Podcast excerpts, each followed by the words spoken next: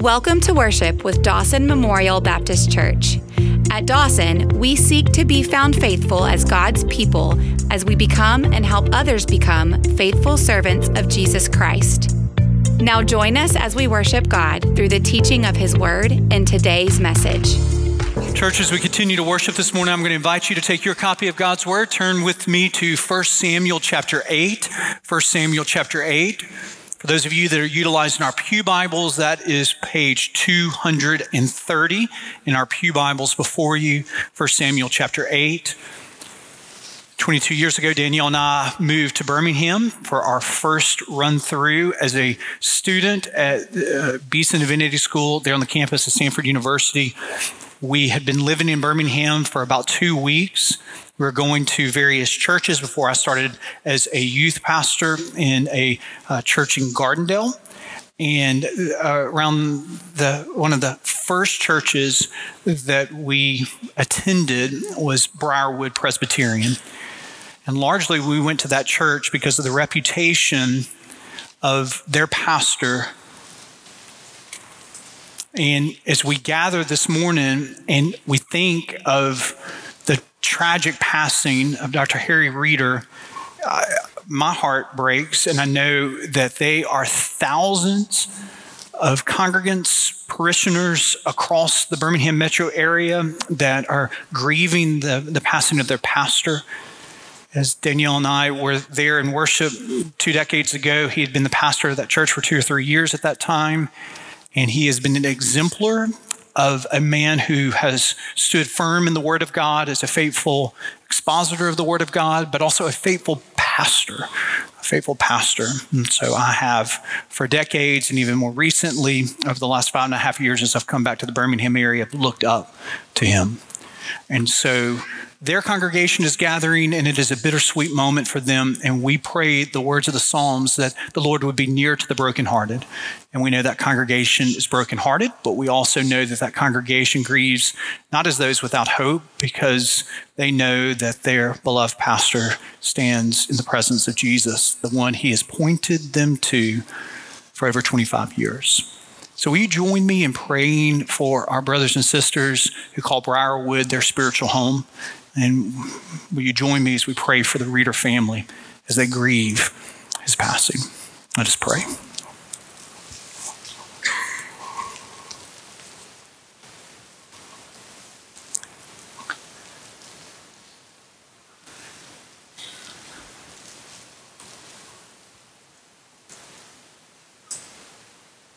Lord, in your providence, you have appointed shepherds to lead the sheep that we know to be the flock of the church. We thank you for the faithful ministry of Doctor Harry Reeder and the faithful shadow that he has cast not only upon this Birmingham area, but the state of Alabama and this nation and the world. And we just pray for our fellow believers who gather, who call Briarwood home, that you would be near to them as they worship in this bittersweet moment. We pray this in the name of Jesus.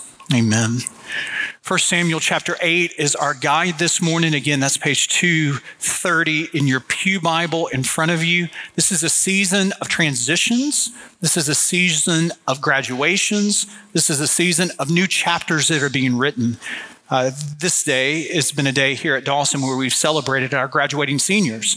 Many of you are aware uh, across the Birmingham metro area, there are high schools that are having their graduation ceremonies this weekend, next weekend, the previous weekend. Many of you have uh, grandchildren. Many of you have children that are college graduates, and, and they are having their celebrations and their services and ceremonies these past weeks. And so there's, there's a lot of newness in the air. There are a lot of young women and young men that stand at the precipice of new chapters that are being written in their careers and as they go off to college. And so we know that this is a time of transitions. This is a time where many men and many women stand at crossroads. Now, you don't have to be a graduating senior in high school to stand at a crossroads in your own life. You don't have to be uh, graduating from a graduate school or any kind of college for you to stand at a crossroads. These crossroads come as new chapters are written at very significant moments in our life. And sometimes those significant moments come with job promotions. Sometimes those significant moments come with uh, marriages. Sometimes those significant moments come uh, with babies that are born. Sometimes those moments are not moments that we celebrate, but they're moments that we mourn. With disease that knocks on our door or death that knocks on our door, all of us, as we walk through life, we come to these moments where we stand at a, a crossroads where, where we move forward as we face what is unknown before us, what is unfamiliar to us. There are times in your life and in my life, they're not every day, thankfully, but they are seasons where we have more question marks than we do have periods in our life. We have more uncertainties in our life than we do uh, declarative certainty of what the next month or the next months are going to look like. So how do we find our way in the unfamiliar? The word of the Lord in First Samuel chapter eight is not in anyone's top ten Old Testament stories. It's not a story that we come back to every summer in Vacation Bible School, Kid Life here at Dawson. I, I dare say it's not a story that's just on the, the tip of our mental mind when we think of those great chapters in the Old Testament, but it is a story nonetheless that has so much relevance for all of us who are trying to face the unfamiliar that comes before us. How do we do that with confidence as followers of Christ? I hope you'll be open to hearing the word of the Lord in First Samuel chapter eight, starting in verse one. When Samuel became old, he made his sons judges over Israel.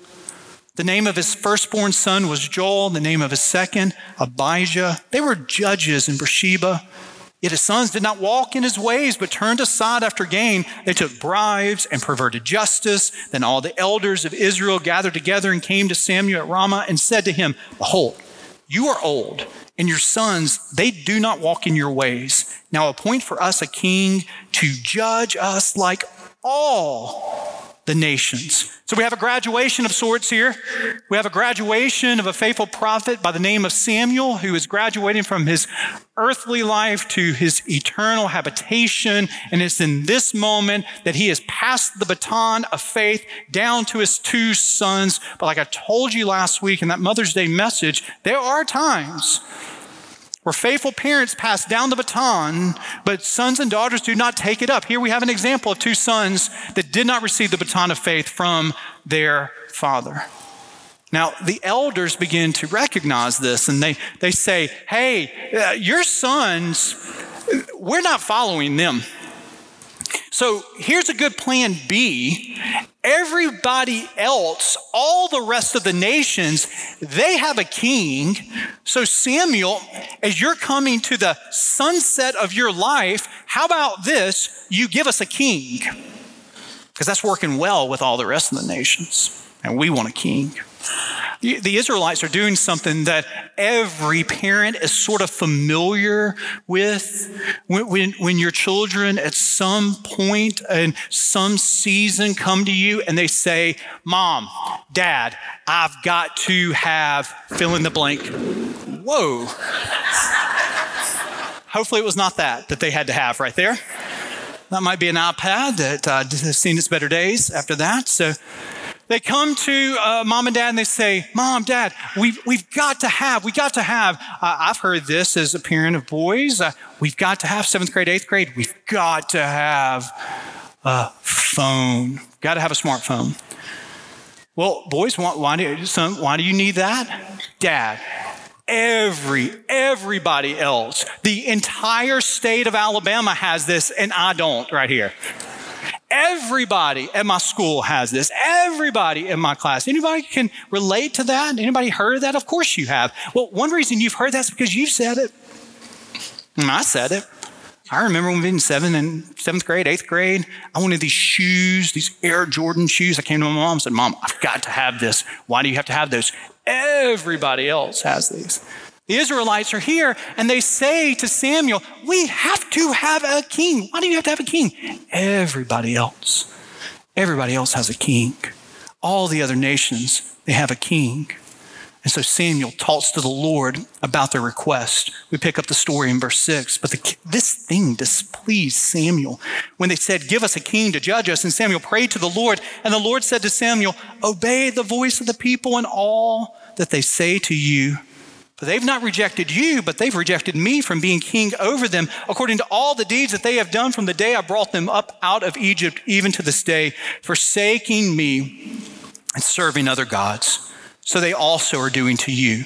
Now then obey their voice, only shall solemnly warn them and show them the ways of the king who shall reign over them. Notice what God doesn't say to Samuel. He doesn't say, hey, Samuel, reject their request. He doesn't, he doesn't say in this moment, there's no way that I'm going to give them what they're asking. Actually, he says, you know, what they're doing is not rejecting you, Samuel, so much. They're rejecting me as their king. They're rejecting me as the one who paves the way for them. They're rejecting my reign for their own reign. They're rejecting my way for their way here. They're following not my path, but they're following their own path here. But give them a warning. Give them a warning, a warning that we read about in verse ten and following. So Samuel told all the words of the Lord to the people who were asking for a king from him. He said, these will be the ways of the king who will reign over you. He will take your sons and appoint them to his chariots and to be his horsemen and to run before his chariots. And he will appoint for himself commanders of thousands, commanders of fifties, and some to plow his ground and to reap his harvest and to make his implements of war and the equipment of his chariots. He will take your daughters to be perfumers and cooks and bakers. He will take the best of your fields and vineyards and olive orchards and give them to his servants. He will, do you see this in verse fifteen? Do you see the repetition? He will take the tenth of your grain and of your vineyards and give it to his officers and to his servants. He will, we see it again, take your male servants and female servants and the best of your young men and your donkeys and put them to his work. And finally, he will take the tenth of your flocks and you shall be his slaves. And in that day you will cry out because of your king, whom you've chosen for yourselves, but the Lord will not answer you in that day. The Lord tells us something that we need to hear as we stand at our own crossroads, wondering to ourselves, what way will we follow? Will we follow the way of the Word of God? Will we follow the way of God? Or will we follow the way of the world and the blowing currents of the popular trends and popular opinions that cry out for our attention, just like they did for the Israelites? Which way will it be? Is it our will or is it his will? Is it our way or is it his way? And notice that the Lord says in a warning, that the sin of following their way is going to be parasitic. And what I mean by that is sin always does what? We saw it five times. From verse eleven to verse seventeen, you follow your way, and that king will take and take and take and take and take. Sin does this. When you follow your will, when you follow your way, when we disregard the voice of the Lord in our lives, sin, it makes withdrawals, but it never replenishes with deposits.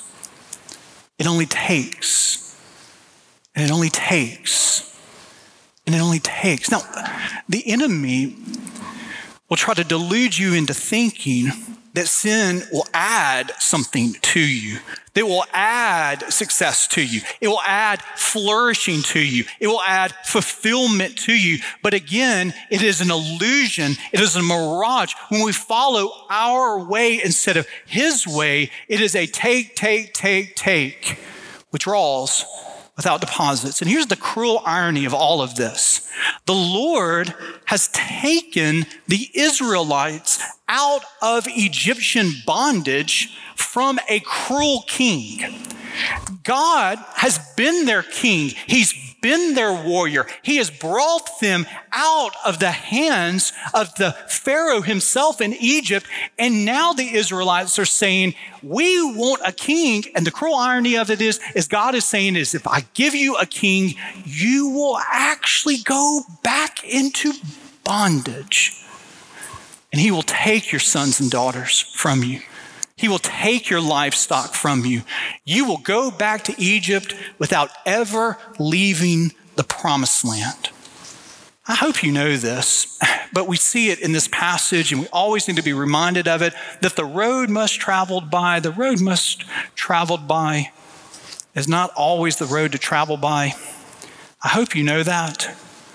I hope you know that we stand at crossroads in our own life. We have those uh, proverbial two roads that diverge in the yellow wood. Which road will we choose to travel by? And to choose to travel by the road less traveled by makes all the difference. The Israelites, they want to travel down the road that is traveled by all, the, the wide road, the road of the nations, the road of popular opinion. And in doing that, they actually disregard the warnings of the Lord, who is trying to keep them on his way and his direction. Notice as Samuel gives these warnings here, they become more insistent. Uh, First Samuel chapter eight, verse nineteen and following, but the people refused to obey the voice of Samuel, and they said emphatically, no, but there shall be a king over us, that we also may be like all the nations, and that our king may judge us and go out before us and fight our battles. And when Samuel had heard all the words of the people, he repeated them. Don't you love the imagery here? He repeated them in the ears of the Lord, verse twenty-one. And the Lord said to Samuel, obey the voice, their voice, and make them a king. Samuel then said to the men of Israel, go every man to his city. They stand at a crossroads. It's a graduation of the prophet of God, Samuel. And as they stand at this crossroads, they choose to travel down the wide road. And in doing this, they have a case. What we suffer from at times too is just a case of spiritual amnesia. They have forgotten what God has done for them in the past. That should comfort them in all of the uncertainty of what lies ahead. And in your life and in my life, we can be guilty as charged, just like the Israelites. We can fail to ponder and fail to give thanks of just how much God has done for us in our lives. Just how much he has saved us. Just how much he has rescued us from the cruel hands of Satan himself and set us free. We're not in bondage anymore. And he's brought us into a land where we can walk in freedom with him. And he has planted the Spirit of God in us to be able to dwell with him and to walk with him and to know him and to be guided by him. But we can have all of these riches and still forget what he has done, because all of us in the sanctuary, we are prone to wander. We are prone to leave the God that loves us and that we love. The Israelites did it, and do not think that we can't either. A couple years ago, we bought Danielle, uh, my wife Danielle bought her a new vehicle, and it's got this, it's got this self-correcting uh, feature in her vehicle. And you can press this button, especially when you're driving down the interstate, there's a camera that picks up the lanes. And as you're traveling, it doesn't drive for you, but if you, as you're traveling, if you veer too far to the left, it will gently, the steering wheel will just gently put you back in between the lanes. And if you veer too far to the right, as long as you have this feature on, it will uh, gently bring you back into the center. So as you're veering here, this feature, it keeps you in between the lanes. And there's some of us in the sanctuary that have this idea that the Holy Spirit is this internal camera in us that will always keep us from getting out of the lane of God's will and God's way for our lives. But it's just not true. God gives the ability of the Israelites to choose the wrong way. And God gives the ability for you and I to choose wrong paths. You can, in his freedom and in his sovereignty, choose to go down a dead-end road. You can do that.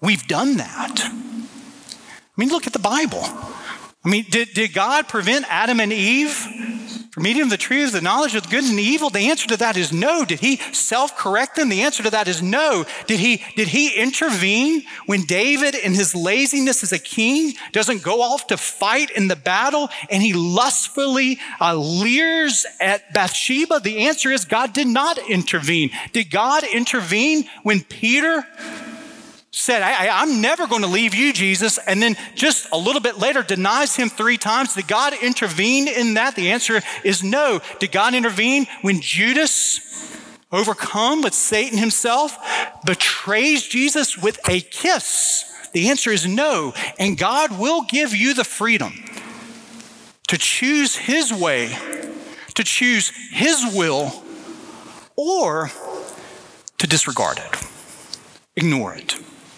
Know it's there, but say, hey, I think I'm going to try that road because everybody else is going down that road.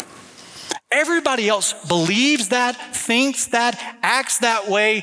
That road, it looks like there are more people that are traveling down that road, and that's got to be the better road.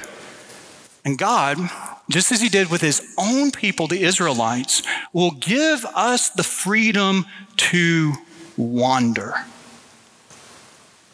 But here we are this morning saying, how can we stay on his road? How, how can we follow his way? And aren't we thankful that his word is so clear that in the face of our own crossroads, in the face of their own uh, chapters that are new for us, that you and I, through the power of the Holy Spirit, we can stay on the road of obedience. We can stay on the road of intimacy with him. And even if we've gotten on a detour, we've, we've taken an exit off of the freeway of God's will and his way, no matter how far you've gone down that detour on this dead-end street, you can get back on the road of God's will and his way for your life. Praise God that that's the case. So to all the prodigals that might be here this morning, you're never too far away from being able to get back on his path in your life. Now, how do we do that? Well, we do that just with three simple principles embedded in the Word of God. We stay first and foremost rooted in God's Word. God's Word is the very source that points us to a life of flourishing. His word testifies to that. Do you want to live a life of prosperity spiritually? Do you want to live a life of flourishing and abundance? We only can do that from drinking from the inexhaustible well of the Word of God. No other way to do this. A wordless life will be a wayward life. A, a, a life that disregards the teachings of God's word will lead us to spiritual dead ends. It always will. The psalmist would say in Psalm one, blessed is the man who walks not in the counsel of the wicked, nor stands in the way of sinners, nor sits in the seat of scoffers, but his delight is in the law of the Lord. And on his law he meditates day and night. He He is like a tree planted by streams of water that yields its fruit in its season, and its leaf does not wither. And all that he does, he prospers. When we drink of the word, when we give ourselves to the word, we obey the word, when we listen to the word, when we're guided by the word, it points us to, to, to the central character of the Bible. sixty-six books written over thousands of years by different authors over different uh, periods of time and different genres has, has one point, and that point is a person, and that person is Jesus Christ. The Bible doesn't give us information so that we can know about God, but it gives us information so that we can know God, walk with God, worship God, be led by God, be comforted by him and convicted by him, reminded that he is the way, he is the truth, and he is the life. Do you want to know the way for your life? The Word of God points you to the Word Jesus, who is the way. Do you want to know what truth is in a, in a, in a land that is uh, uh, flooded with lies? He is the truth, and His Word points us to the truth. Do you want to know what it means to, to follow His, His path that leads to abundant, fulfilled life? The Word points us to the Word of God, Jesus Christ, who is the way, the truth, and the life. So stay rooted in the Word of God. Stay connected to God's family. The Israelites ignore the word of Samuel. They ignore the very words of God Himself, and it leads to spiritual disaster. I hope you know this, but just remind you, the decisions that the Israelites are making in First Samuel chapter eight, it will lead to Saul, it leads to David, it leads to Solomon, it leads to the divided kingdom, and it leads to their captivity. It leads to a spiritual dead end that only the Messiah can redeem, Jesus Himself. So let us stay rooted in God's Word. Let us stay connected to God's family as we hike new trails. Some of you might go out to Red Mountain. Some of you might go to Oak Mountain. Some of you might go to Gatlinburg this summer, and you're going to hike some new trails. You're going out west, maybe. It is always helpful to have someone that you can talk to that has been on those trails before. And it's also very helpful to not travel those roads, those trails, all by yourself. You're going to hear that again and again. Don't, don't, don't go down those trails all by yourself. Go, go with someone. Someone to be with you, someone that maybe has walked those trails before, or to talk with someone to get guidance from that person here. And so the people of God come alongside of us as we are intimate with the Word of God, reminded that none of us are called to be lone rangers. None of us are called on a, on a solo journey. We need the people of God. As the Israelites were, were journeying, they journeyed together. We are the church who journey alongside of one another. So stay rooted in God's Word, stay connected to God's family. And finally, just glorious truth for you to hold on to. If you are a follower of Christ this morning, stand assured of God's presence with you. So, so you're at a crossroads. You're having to make decisions, and you don't know exactly what is ahead. One thing that can comfort you is that God is with you. The, the Word of God, again, is so sure and so strong. Psalm one eighteen, verse six, the Lord is on my side, I will not fear. What can man do to me? The Lord is on my side as my helper. I shall not look in triumph on those who hate me. I mean, there are, there are people that are hurling insults at the psalmist here. And he is saying, I am strong and sturdy. I am steady because I know the Lord is with me. Do you know that? If you're a follower of Christ, the Spirit of God is inside of you, and the Spirit of God will never leave you. Jesus Himself said in the very last words that are recorded in Matthew's gospel, and behold, I am with you most of the time. I am with you some of the time. I am with you in the good times, but not always the bad times. No, I am with you. Can we say this out loud? I am with you. I am with you. I hope some of you can be reminded of that this morning. That He is with you always to the end of the age.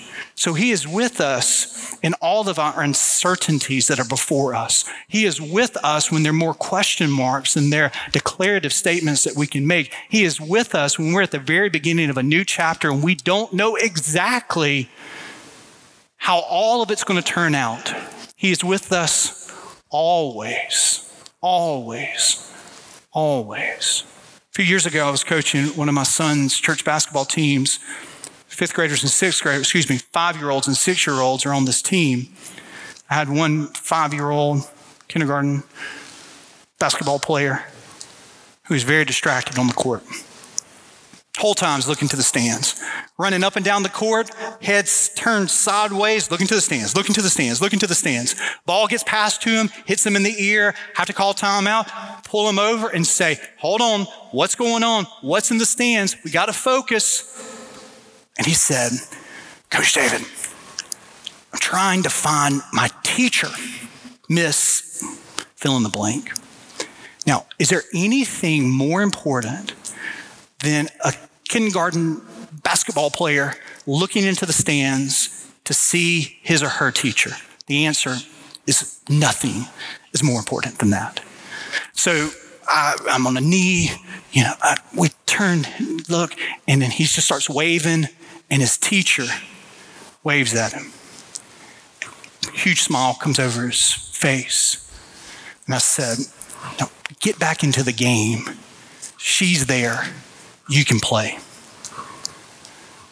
I think some of us in the sanctuary need to be reminded that God is in the stands. He is with us. He is for us. He loves you and is proud of you. So go and play the game. Stay rooted in His Word. Stay connected to God's family and be assured of His presence as you stand at your own crossroads. Let us pray. Thank you for joining us today. To learn more about our family of faith or to learn how to become a follower of Jesus, please visit dawson church dot org. Until next time, may the grace of the Lord Jesus Christ and the love of God and the fellowship of the Holy Spirit be with you all.